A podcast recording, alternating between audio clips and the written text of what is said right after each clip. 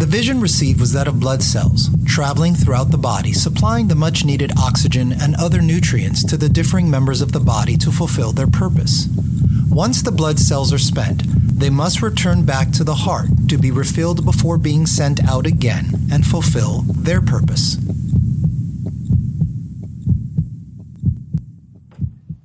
Good afternoon, brothers and sisters. Good to be with you again. Um,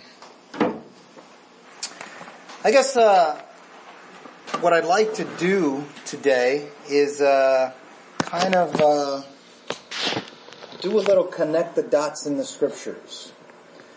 Uh, we're going over a Bible study in our house. Uh, it's called a Walk Through Acts, and uh, we're looking at some things, and I guess that's where kind of influenced me to go in this direction um, when I was seeking the Lord as to what to share this week. So we're, for the most part, going to be in the book of John. So if you want to know where to be, be in the book of John, and you'll be fine. Um, and the first dot is just highlighting, or the first few dots, is to just highlight some of the things that I see as a theme in the Gospel of John. Um, you know, Matthew has his theme, and Mark has his theme, and Luke has a theme, and John has a particularly diff, not, not totally different, but just a, a, a different theme or a different aspect that it focuses on in regards to Jesus' ministry and his time uh, in the days of his flesh here on earth. And when John uh, writes it, he begins in chapter 1, obviously, by saying, In the beginning was the Word. And the Word was with God, and the Word was God. And the same was in the beginning with God. All things were made by Him, and without Him was not anything made that was made.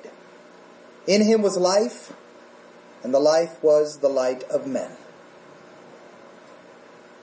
And if we go to verse 12,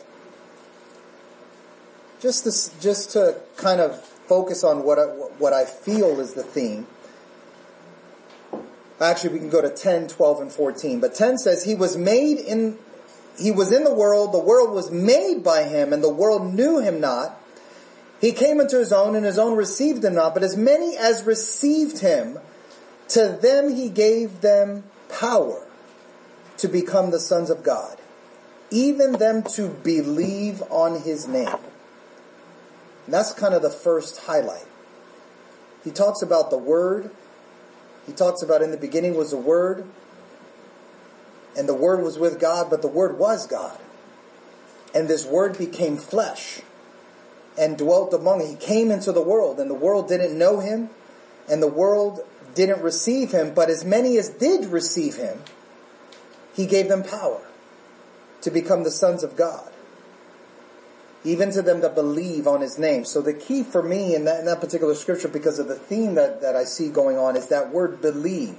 They, because they believed on his name, because they received him, that was another synonymous term used. Those that received him believed on him, and those that received and believed on him had power, were given power to become something that they are not right now. They, be, they, they had power to become the sons of God. And it says, the Word was made flesh and dwelt among us, and we beheld His glory, the glory of the only begotten of the Father, full of grace and truth. And so in that particular verse, we then realize, oh, he's talking about Jesus. He's talking about Jesus who became flesh. But then there's another particular scripture that speaks of Jesus. And so I want us to consider John 3, because there's this theme that I feel started in one, and, and as you continue to read the whole book of John, maybe you will see the same theme. There's this, there's this prof- prophecy that's, that's coming out, such as in the Old Covenant, what was the major prophecy? Anybody? What was the major prophecy of the Old Covenant? Hmm? That's right the coming of Christ, the coming of the Messiah, this promised one, this anointed one, This one that was going to rule and reign on the earth and, and just do all these marvelous, magnificent things. But there's another prophecy that was just as important. I wouldn't say more important, I wouldn't say less important, but just as important. There was another prophecy. And so it, it, it kind of has to do with the fact that he was going to come and people were going to receive him and then have power to become the sons of God. So Jesus meets a man in the middle of the night. His man is Nicodemus. And he begins to talk of Nicodemus of this theme that I see kind of being fleshed out as you read the book of John. And, and, and Nicodemus says to him, we know that you're a teacher that comes from God. We know that no man can do these miracles unless God be with him. And so there was a limit to his understanding. But at least he had the, he had some inkling because he knew that my God, no, nobody could do the things that you're doing unless God was with him. And so I focus on that with him part. So Jesus then, in his, his very unique and, and, and magnificent way, he, he, he almost kind of changes the subject about himself. And then he begins to minister. He says, Verily, verily, I say unto thee, except a man be born again, he cannot see the kingdom of God. Here he's got Nicodemus you know, lauding him a little bit and, and, and recognizing his, his stature, his prominence in the world in a very secretive way because he came to him at night. He didn't do this in the daytime. And then all of a sudden Jesus just changed the subject and says, unless a man be born again, he cannot see the kingdom of God. And so I think that would catch his attention. Ah, okay, I'm talking about you. Talking about, uh huh, what? Me? Born again? What? What, what are you talking? So he says, how can, wait, how can a man be born when he is old? How can he enter into the womb of his mother a second time? So obviously he's thinking of a natural birth. He's already been born. He's already, what, of age. He's probably, probably beyond 30 years of age because he's a Pharisee. He says, how is a man born again? And so Jesus answered, because now he's got his attention. And he says, now he stays focused on this. Verily, verily, I say unto thee, except be man be born of the water and of the Spirit, he cannot enter the kingdom of God. And so th- there's that, that, that Jesus is bringing out the Spirit. He says, that which is born of the flesh is flesh. Obviously focusing on how Nicodemus interpreted what he said. That which is born of the flesh, out of the mother's womb, that's flesh. But I'm not talking to you about that. I'm talking to you that which is born of the Spirit. And so he's trying to get them to understand things in spiritual terms. Don't, don't marvel, don't be in wonder as like, that I said, be born again. He said the, and then he starts describing as, I don't want you to be confused, I don't want you to be marveling at this, but the, you know, the wind, it blows wherever it goes, where it listeth, it says, and you hear the sound thereof, but you can't tell whence it comes and whither it goes. So is everyone that is born of the Spirit. And we know, because we've read further, we know because we, we, we study the Bible, that that's how it was described in Acts chapter 1. It came as a rushing mighty wind and cloven tongues of fire fell on them. Didn't know where it came from, didn't know where it was going, but it came, just like the wind. And you hear the sound thereof. He says, you hear the sound thereof. But so are those that are born of the Spirit. And so there's a major connection between what Jesus just said here and, and this fulfillment in Acts chapter 1 of a major prophecy. Not just that Christ was going to come, but that God was going to pour out his spirit upon all flesh. That to me was just as important as Christ coming in the flesh. Because God was going to establish a new covenant. And so when Jesus speaks of that, there's something that John said of Jesus in the end of John chapter 3. He's speaking of, of Jesus and he says, For he whom God hath sent speaketh the words of God. John, John says, the one whom God sent, he speaks the words of God. For God giveth not the Spirit by measure unto him. It's almost as if he's giving a statement and giving the reason why. He speaks nothing but by God's word. Why? Because the Spirit has been given unto him without measure, without limitation. For the Father loveth the Son and have given all things into his hand. All things into the hands of his Son. He that believeth on the Son hath everlasting life. And he that believeth not on the Son shall not see life, but the wrath of God abideth on him. So I, I, I, I'm trying to put together dots. I'm trying to connect dots here. Because it said that as many as received him, to them he gave power to become the sons of God, even to them that what? Believe on his name. And so we can stop there and we can make this other doctrine that says all you gotta do is believe, all you gotta do is believe and you'll be saved. We need to go a little further. But there, there, there's something there. There's a connection there. It's only those that have, that believe on Him, that receive on Him, have power to become something different. Something else entirely. To them that they have been given power to become the sons of God. And so I continue reading in John chapter, uh, in this book of John, and then I get to John chapter 4, and interesting enough, Jesus starts talking about the Spirit again. Now the disciples had left. They had gone to gather meat, buy some food, and they leave him. And he's tired. It says that, that Jesus was at Jacob's well and he was wearied from his journey. And he sat there at about the sixth hour. Anybody know when the sixth hour is? I'll tell you. It's about 12 o'clock in the, in the middle of the day the heat of the day, because the, the third hour is 9 o'clock in the morning, so the sixth hour is three hours later, 12 o'clock. So in the heat of the day, he's worried, he's tired, because all they did was walk. You do understand that, right? There were no bicycles. There were no cars. There were no cabs. There was no, uh, oh gosh, I just blanked on the name of the thing that you call that picks you up and takes you anywhere you want. Uber. There was no Uber at that, that, that age. You know, they didn't have all of that. So he, um, obviously he's tired. And then a woman comes to the well. And he starts talking to her. Now this woman was a Samaritan. He was a half, she was a half Jew. You know, kind of like you, you nothing but a half brother. You're not a full-blooded brother or full-blooded sister. You know, you, you don't have no part in the inheritance. So they kind of look down uh, on the Samaritans that way. And he says to her, give me to drink. To a stranger at a well that he could just have easily just done it himself. But she comes to well and he says, give me to drink.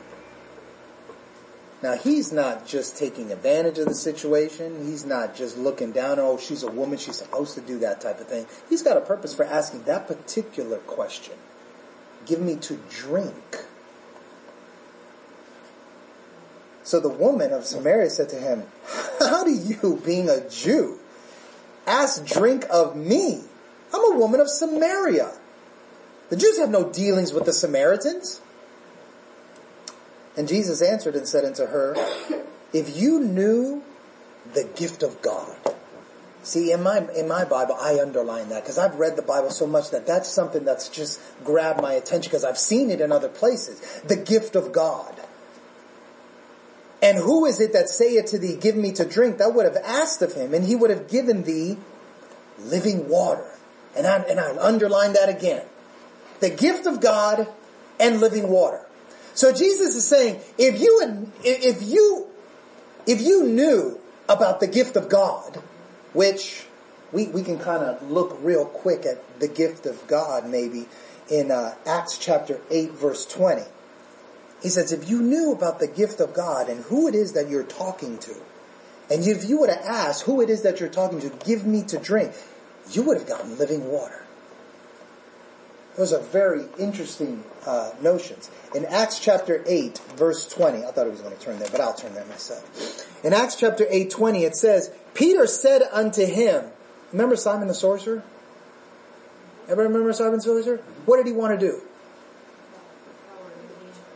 He wanted a, he wanted to buy He wanted to purchase with money something that Peter had just done or that he thought Peter had just done. Peter just simply went there, laid his hands on him, and all of a sudden the Samaritans, remember the Samaritans? Well, this is a woman that she was just meeting. The Samaritans received the gift of the Holy Spirit.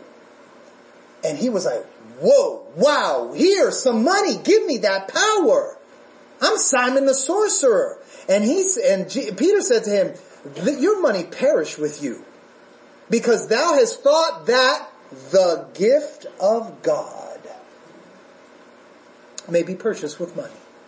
See, so I'm using scripture to help us interpret scripture because we really don't have a lot of indication here what the gift of God is. I mean, we're probably just as dumbfounded as the woman there is like, what gift of God are you talking about? Well, I just gave you a revelation. There it is. Acts chapter 20. Peter, the apostle, is saying, the gift of God is what you now see and hear. What you see of these people, but you can't purchase it with money. What did Jesus just say to the woman? How do you get this gift of God? If you would just ask. Oh my God. No, it cannot be purchased. You want the gift of God, you want the Holy Spirit, you ask. It can't get any simpler than that. Just ask. The free gift of eternal life is is received through believing and just simply asking. So the woman said, you don't have anything to draw from this well. How are you going to give me living water? Even if I were to ask you, you don't have a bucket. You have nothing in your hands. You're sitting here sweating and tired. Even if I were to ask you for this living water you talking about, how are you going to give it to me? I'm the one that came with the bucket.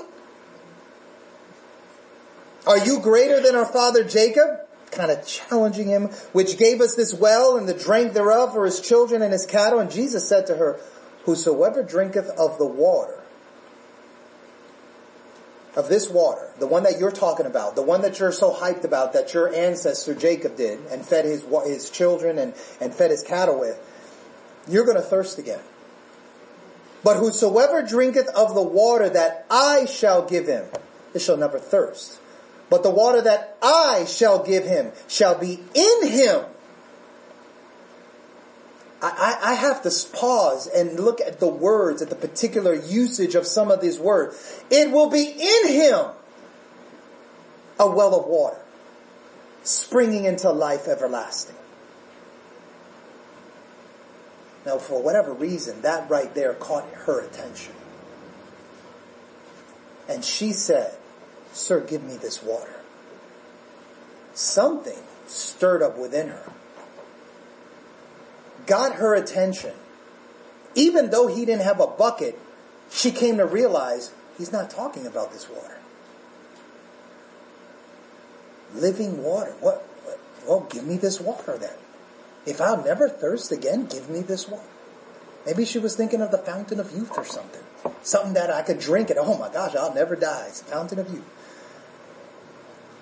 But Jesus, notice his response. She, he, he said to her, if you knew what the gift of God was, and you knew who you were talking to, you would have asked for this water. And so she now she asks. And so you would think, well, Jesus' response would be, I'm going to give her the water. But he doesn't. Look at his response. He said to her, Go call thy husband and come hither. Why? This had nothing to do with your husband. This was a conversation between Jesus and, and a Samaritan woman. Why, why do I gotta bring my husband into this? And the woman answered said, I have no husband. Jesus said unto her, Thou hast well said, You have no husband. You see, in order to get the living water, in order to get the Spirit of God, in order to get this gift of God, something needs to be dealt with first in your life. Yeah, Jesus is going to give you the water freely, but it's going to cost you something, and it's not money. you must recognize that Jesus here is confronting the sin in your life first. When he confronts the sin in your life, then the question is, how do you respond? How did she respond? You're right. I have no husband. She didn't hide it. She didn't make up a story about some, no, she flat out just said, I, you're right, I have no husband. In order to receive the gift, there's a need for repentance. There's a need to acknowledge the truth. There's another scripture that says repentance to the acknowledgement of the what? The truth. And here she is acknowledging the truth. So he perceives something in this woman. His ministry is about the saving of souls. And that's what he's doing right now. And he's saving the souls by giving them a message about what? The gift of God. He said, truly you have no husband. You, you, this husband that you're living with, you, he is not your husband. You've had five husbands. Whew. You look at that and say, wow, you've been around. But he's not doing it to condemn her. He's not revealing it to, to demean her. He's, he's getting to the root. He whom thou now hast is not thy husband, and thou that said is truly. So he exposes not just the sin, but the depth of her sin. It's not that you had one husband or that you're not living with your husband. You've had five. You've had a lot of husbands. And what did she respond with? The woman said to him, Sir, I perceive that thou art a prophet. Was she offended? Was she angry, wrathful? How dare you speak to me this way? No. She was even more humbled she recognized there's something special about him. So special that I think he's a prophet. And so Jesus starts talking about how, um, or she starts talking about, you listen, our fathers, we, they, we worship in the mountain. And you say that we should worship in Jerusalem. This is a place where men ought to worship. And so Jesus responds to that change of kind of subject about worshiping. He says, woman, believe me. the hour comes when ye shall neither in this mountain nor in Jerusalem worship the Father. You don't, you, you worship what you don't know. Wow. We know what we worship for salvation is of the Jews. She could have been even more offended at that. But the hour cometh, and now is. The, the hour is like a period of time. It's not like the next 60 minutes. It's like the, the time has come that it's not about you worshiping in the mountain or you worshiping in the Jerusalem. The true worshipers will worship the Father. Is he talking about location here? They'll worship the Father in spirit and in truth. They're talking about the state of an individual's heart. They will worship him in spirit and in truth. For the Father seeks those to worship him. And then he says, because God is a spirit. And they that worship him must worship him in spirit and in truth. That's a lot right there for just one chapter. Again, I'm just trying to connect the dots. If you something that's piquing your curiosity, go back and study it. Okay, but that right there is a continuation to me of this theme. This emphasis that Jesus has. It started with John introducing it as to who he was and what would happen if you received him. And then John stating that, hey, this man has the Spirit of God without measure. The words that he speaks are the words of God himself. And here he is speaking the words of God to a woman, and they're having to do with the gift of God, the Holy Spirit. So I started seeing an emphasis that Jesus was emphasizing through his ministry as is recorded in John, uh, in the whole book of John.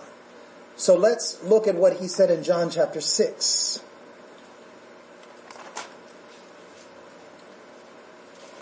Unfortunately, um, many of the people that following Jesus during John chapter 6 uh,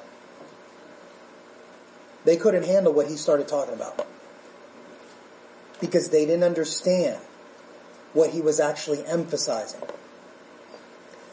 He started talking some crazy talk. He said in verse 51, I am the living bread which came down from heaven. If any man eat of this bread, he shall live forever. And the bread which I will give is my flesh, which I will give for the life of the world.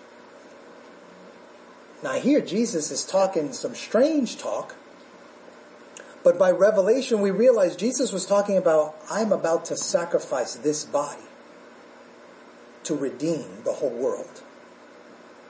They interpreted it as, he wants us to eat him? What? Okay, he may do miracles, but he's off his rocker now. It says after this that there were many that they left.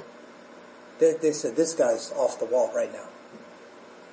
I've heard a lot of things from, a lot of things good, but now he's off the wall. He's crazy. He must be nuts. He must be insane.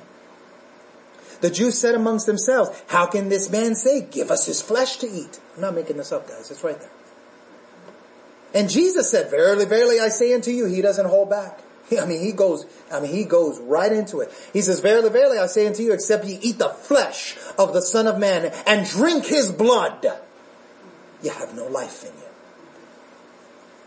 Whoso eateth my flesh and drinketh my blood hath eternal life. I will raise him up at the last day, for my flesh is meat indeed, and my blood is drink indeed. Mm, mm. To eat the bread is to, to, to eat his flesh. To eat, he's the bread. Mm. If I was there, I'd probably have a hard time receiving what he's saying. Honestly. He that eateth my flesh and drinketh my blood dwelleth in me, and I in him. Whoa. As the living Father hath sent me, I live by the Father. So he that eateth me, even he shall live by me. This is the bread which came down from heaven, not as your fathers did eat manna and are dead. He that eateth of this bread shall live forever.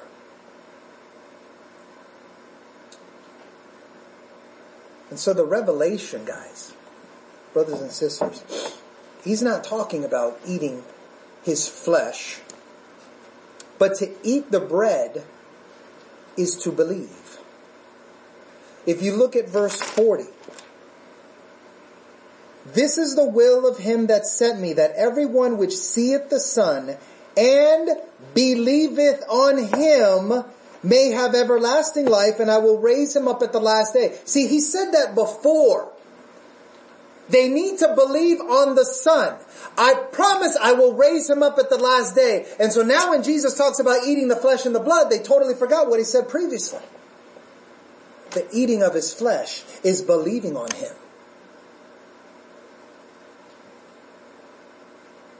The drinking of his blood. I thought about that for a while.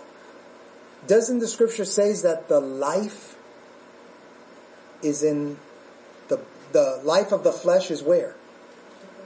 In the blood. The life of the flesh is in the blood. Anybody know what blood does in a body? Anybody, what does it do?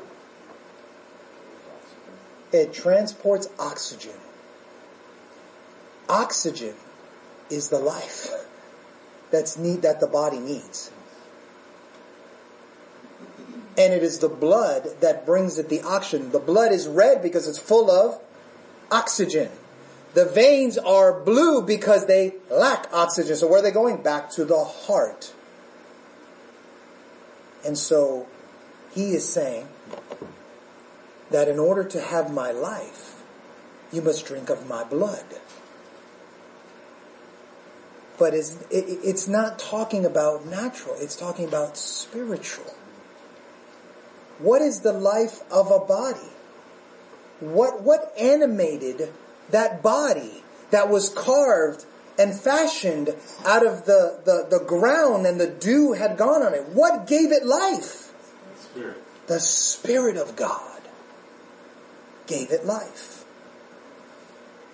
And then it became a living soul. Because the body without the Spirit is what? dead. So we start learning how to interpret spiritually what Jesus is saying. You must believe on me. You must believe on my words and you can have eternal life, but you must drink of my blood. My blood is my spirit. Because as equally as important as the Messiah needed to come into the world, so it was equally important that he pour out his spirit upon all flesh. It is his spirit that gives life to the flesh. And you can read about Ezekiel's, uh, the dry bones. And that's another prophetic statement of, okay, you got the bones there, you got the people there, but there's no meat on them. There's no life to them. And it's the spirit that gives life. And that's what you saw when all the meat start putting it all together. And so that's what the emphasis is on is in the book of John. So we go to John chapter 7. Connect another dot. It says, in the last day of the great day of the feast, verse 37, Jesus stood and cried, if any man thirst, let him come unto me and drink. So he's using drink as a metaphor. The way that you drink naturally and you take in and you receive of the drink is how he wants to be received in your life. You drink in, you take in of the Spirit of God. He says, he that believeth, there's that word again, he that believeth on me, as the scriptures have said, out of his belly shall flow rivers of living water.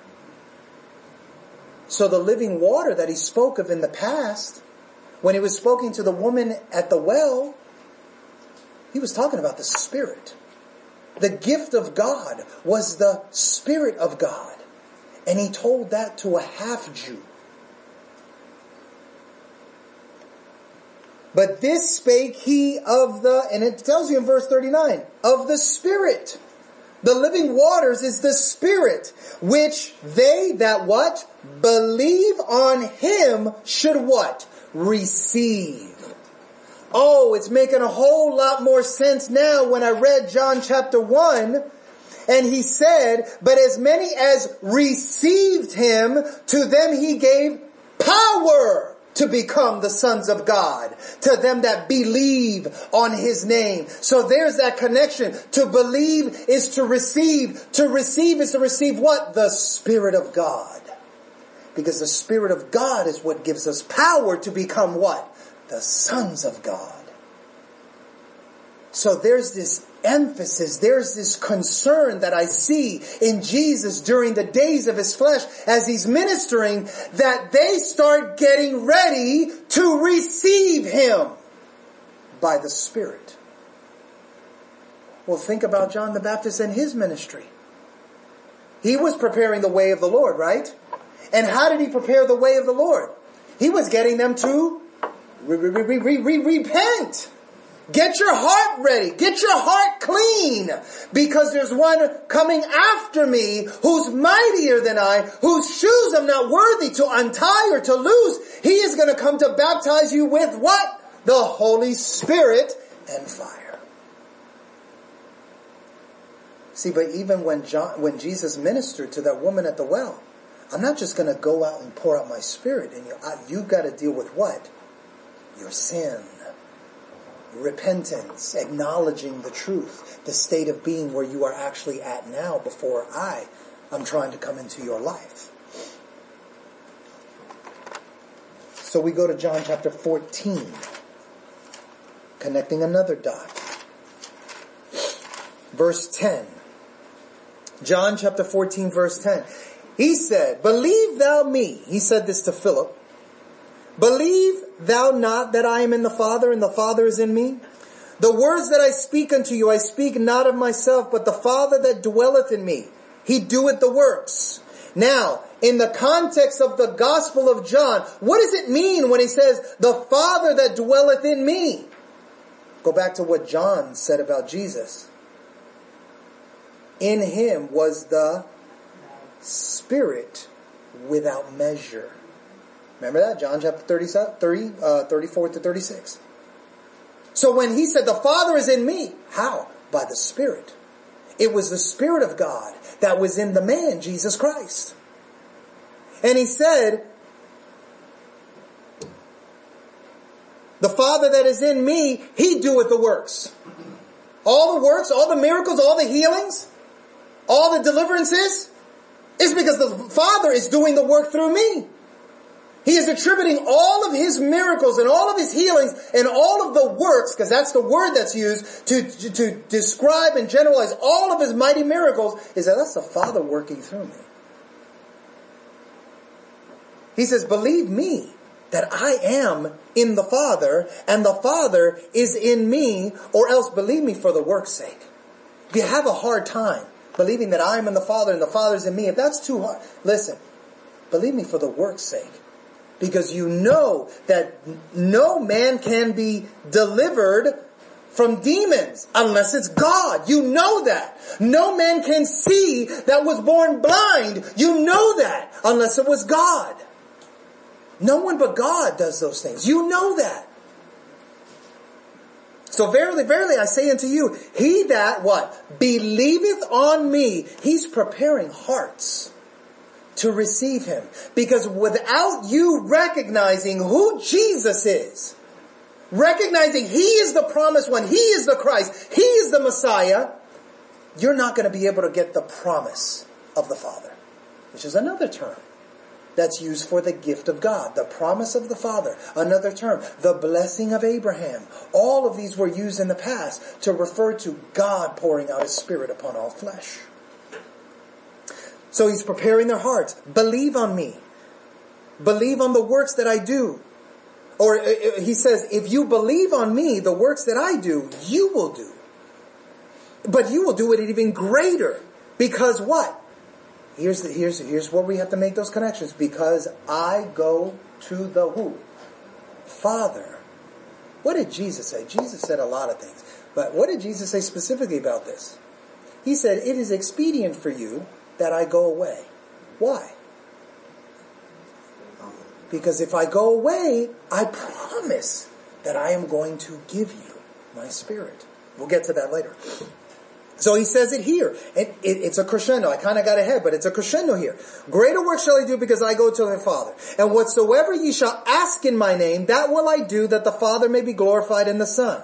If you shall ask anything in my name, I will do it. If you love me, keep my commandments. And I will pray the Father, and he shall give you what? Another comforter, that he may abide with you forever. Even the Spirit of truth, whom the world cannot receive, because it seeth him not, neither knoweth him, but you know him, for he what? Dwelleth with you. There's another key term. He's with you and shall be in you. How was he with you? Because Jesus is no different than his own spirit. You are no different than your spirit. So that's how he was with them. But it says, and shall be what? In you. So important to, to recognize. I'm with you, but I'm gonna be in you. He's saying to the disciples. I will not leave you comfortless. I, listen what he says. I will, what? Come to you. You see, he's using this comforter. This word comforter is one who comforts, one who, uh, uh, um, one who eases, uh, things for you, one who brings peace. He's also known as the Spirit of Truth. And he says he dwelleth with you but he's going to be in you. And then he says, I'm not going to leave you comforters. I will come to you. He's putting it all together. He's not treating it as different things. He's saying, I'm going to come to you. I'm not going to leave you. Yes, I'm going to go away. I'm going to go to the Father and you're going to see that. But I'm going to come to you again and I'm going to be in you. Just like I'm with you right now. And it says, little while, the world doesn't see me, but you will see me, because I live, ye shall live also.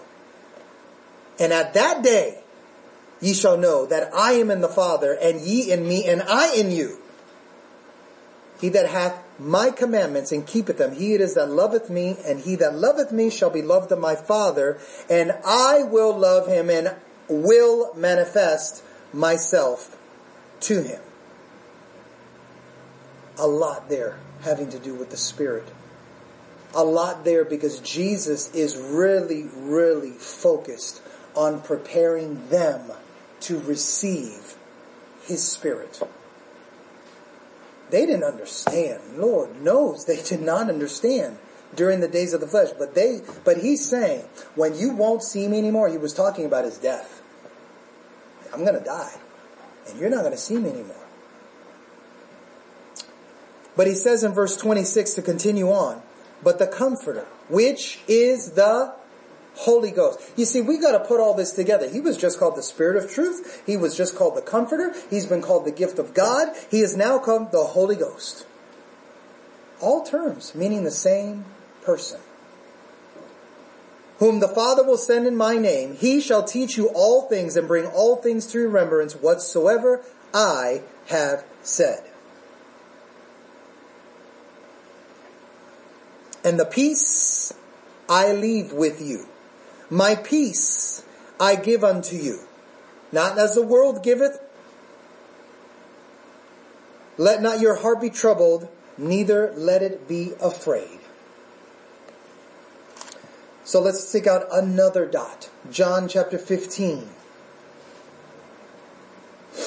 After he, after he says all of these things, he starts talking to them. Jesus uh, is talking to them about abiding. He says, I am the true vine. My father is the husbandman. Like my father is the farmer, but I'm the vine. And every branch in me that beareth not fruit, he taketh away. So I'm the vine. I'm the source. And there's a farmer in the, in the garden and he's looking for fruit. And you can't bring forth fruit unless you're attached to the vine because the vine is the source of life. And if there's branches that are not bringing forth fruit, the farmer's going to do what? Remove it. Get rid of it. It's not doing what I'm required to do. I'm a farmer. I'm supposed to be growing things. If I plant something and it doesn't grow, what am I going to do? I'm going to get rid of it. He's not doing his job. And so that's what he's going to do. And so he says, every branch in me that beareth not fruit, he taketh away. And every branch that beareth fruit, he purgeth it. Meaning he prunes it. He takes off all the fruit. Why? So that you would produce more because that's just what happens. You take off all the apples, you take off all the orange, you take off all the strawberries, and it'll start producing more fruit. Because that's what it does. Now he says, You are clean through the word which I have spoken unto you. Abide in me, and I in you. See, he's now using the same words that he says, the Father in me, and I'm in the Father. And now he's using the same words with him and the disciples. Abide in me, and what? I in you. As the branch cannot bear of itself, meaning a branch can't bear another branch of itself, it can only bear forth fruit, except it abide in the vine. No more can ye, except ye abide in me. I am the vine. What is Jesus saying? I am the source of life. I am the source that's going to bring about fruit. You must be in me. You must abide in me. The same will bring forth much fruit, for without me you can do nothing. If a man abide not in me, he is cast forth as a branch and is withered, and men gather them, and what do they do with them? They cast them into the fire. Those are prophetic statements of those who will not come into covenant with him. Those are prophetic statements of those who will not come and have a relationship and abide in him. Because a covenant relationship means you're going to abide with him. He is going to be in you and you are going to be in him. This symbiotic relationship between the Father and the Son, where they were actually one, is exactly the type of relationship He wants to have with you, but He can only do it if He can get His Spirit into you which is why he needs you to get ready to receive his spirit. If you abide in me and my words abide in you, you shall ask what, what you will, and it shall be done unto you. So that's a promise. That's a promise right there, which has a condition. We can talk about the condition later.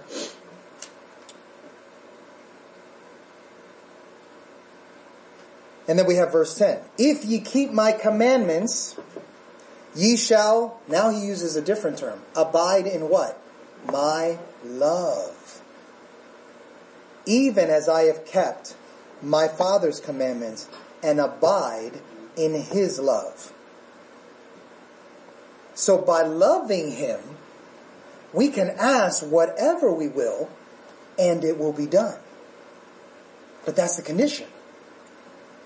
Abiding in him is not just hearing his words and agreeing with them, but walking in his word. And if we're walking in His Word, then we're walking under the shadow of His wings, and He is going to protect us, and He is going to provide for us, and He is going to bring about everything in our life that we need, and even that which we ask for. So to abide in Him is to abide in His love. But we abide in His love. How? We abide in His care. We abide in His protection. How? By keeping His commandments. So there's the condition. So let's look at what he said at the end of John chapter 15. He said, when the comforter is come, here it is again. He's bringing up the comfort again, the spirit of truth. He says, the comforter whom I will send unto you from the Father, even the spirit of truth. Again, he's saying who the comforter is. He's the spirit of truth, which proceedeth from the Father. He shall testify of me. And ye also shall bear witness because you have seen me from the beginning. And I said this in our previous uh, teaching in our home. When did the disciples become witnesses? Or maybe I said it last time I taught. I think I said it last time I taught. When did we be, actually become witnesses? When did the disciples actually become witnesses? It was on the day of Pentecost. You shall receive power and you shall become my witnesses. It happened on the day of Pentecost because they weren't witnessing of him before the pouring out of his spirit. I told our Bible study group, what were they doing? They went back fishing. They went back fishing. They lost their purpose. It was only when they received the Spirit of God that they then had kingdom purpose again. And so what else is this Holy Spirit going to do? We can look in the next chapter 16 verse um, 5. And he, listen to his words. He says in verse 5, Jesus says, But now I go my way to him that sent me. And none of you ask me, Whither goest thou? But because I have said these things unto you, sorrow hath filled your heart. I, am going my way. I'm going back to the Father. And none of you are asking me where I'm going. So he's saying, I'm going away again, which is important to his theme of what he's been saying. He says, Nevertheless, I tell you the truth. It is expedient. Here it is. For you that I go away. For if I go not away, the comforter will not come unto you. But if I depart, I will send him unto you. And what will he do? What is the purpose of the Holy Spirit? He's supposed to convict the world. He's supposed to convict the world of sin. He's also supposed to show what righteousness is. And he's also supposed to show who has already been judged. The prince of this world has already been judged. So how be it when he, the spirit of truth has come, he will guide you into all truth. For he shall not speak of himself, but whatever he shall hear, that shall he speak, and he will shew you things to come. He shall glorify me, for he shall receive of mine and shall shew it unto you. In other words, what was the relationship between what Jesus was doing and how he's connected to the Father? He only said what the Father said. He only did what the Father did. What is the Holy Spirit's work in our life?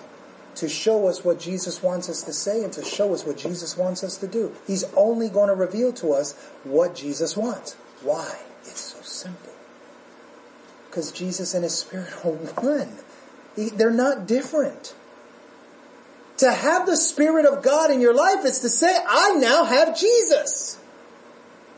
It's not some other person.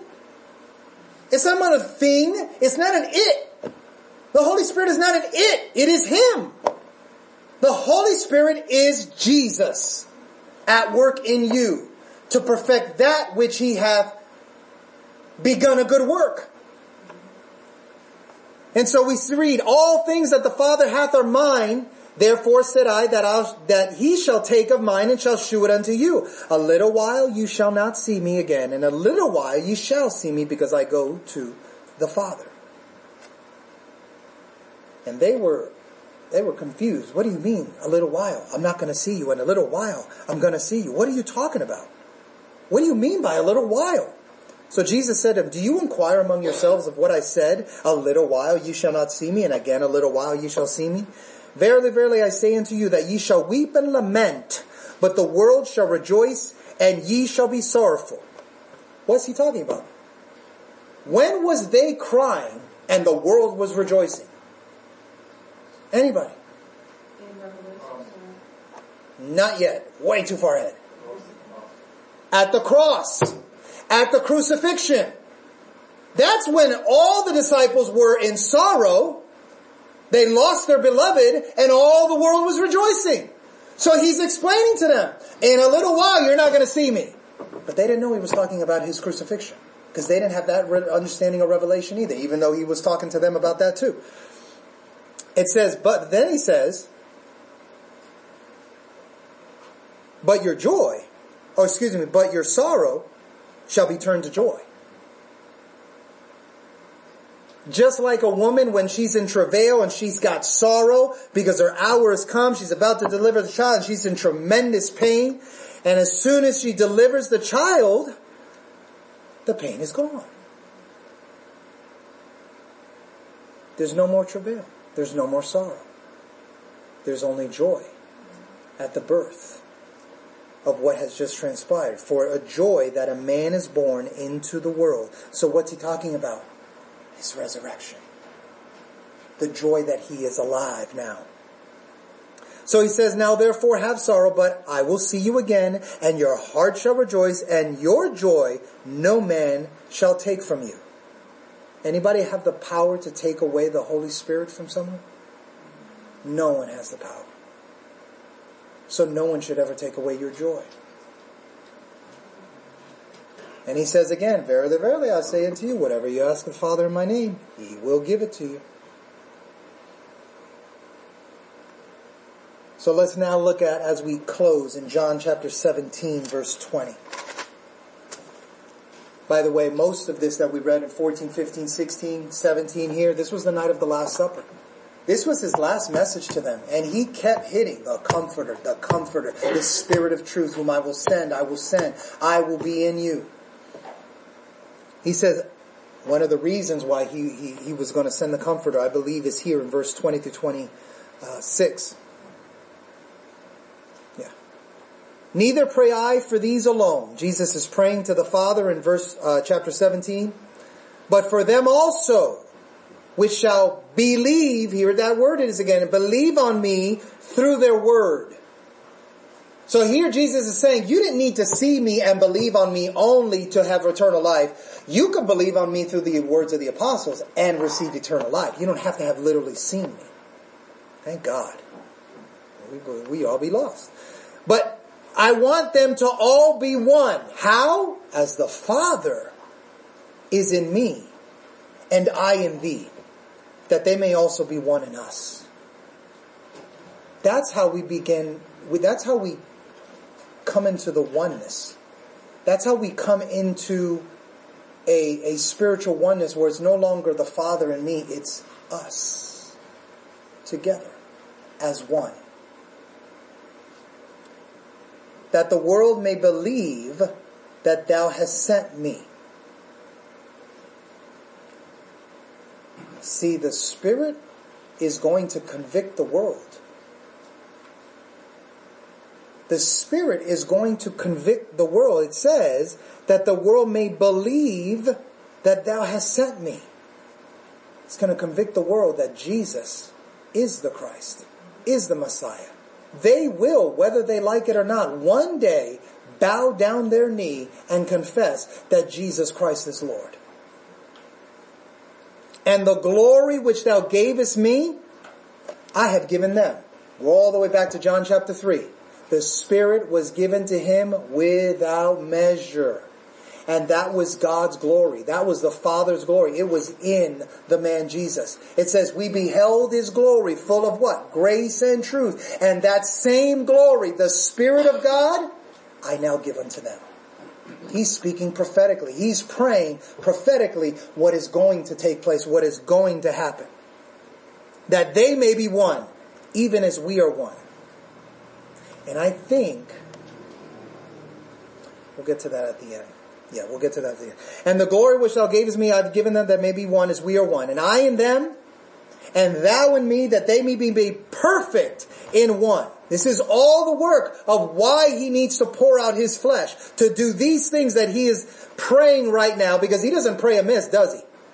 If he prays it, it's because it's going to come to pass. It will not return to him void, as we've said before. It will go out and it will accomplish exactly what he said it would do.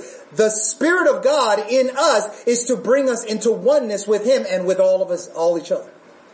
All the brothers and sisters. As one. Father, I will that they also, whom thou hast given me, be with me where I am. I want them to be with me where I am. I don't want to stay here. I want them to be with me where I am. So he's talking about a future other work of bringing them to meet him in the clouds and to what? Be with him forever. All of it connecting. That they may behold my glory which thou hast given me, for thou lovest me from the foundation of the world, O righteous Father. The world hath not known thee, but I have known thee, and these have I known that thou hast sent me. And I have declared unto them thy name and will declare it that the love, they're coming back to the love wherewith thou hast loved me may be in them and I in them.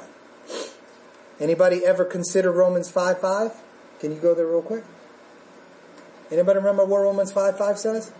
See, because he switched off from the Spirit of God and then he switched off to love and said, abide in me and I in you, abide in my love and abide in the, you know, what does it say?